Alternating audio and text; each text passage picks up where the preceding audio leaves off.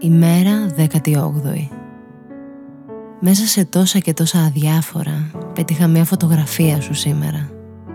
Έδειχνες τόσο όμορφη, τόσο ήρεμη και περαστική. Μέσα σε τόσα και τόσα ξεκάθαρα ήρθες εσύ πάλι να με μπερδέψεις. Ήρθες και διάολε, δεν μπορώ ακόμα να καταλάβω αν ήθελα ποτέ πραγματικά να φύγω μακριά από εσένα. Ακόμα δεν κατάλαβα αν το έχω μετανιώσει που σε γνώρισα ή αν θα το ξανά έκανα χιλιάδες φορές ακόμα. Υποθέτω πως ήρθες για να μου μάθεις κάτι. Κάτι σπουδαίο.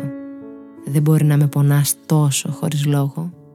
Ίσως με πλησίασες για να γίνεις ο ορισμός του παραδείγματος προς αποφυγή για μένα ή το παράδειγμα που αποδεικνύει πως ακόμα και τα πιο απίθανα μπορούν να γίνουν πιθανά από εκεί που δεν το περιμένεις.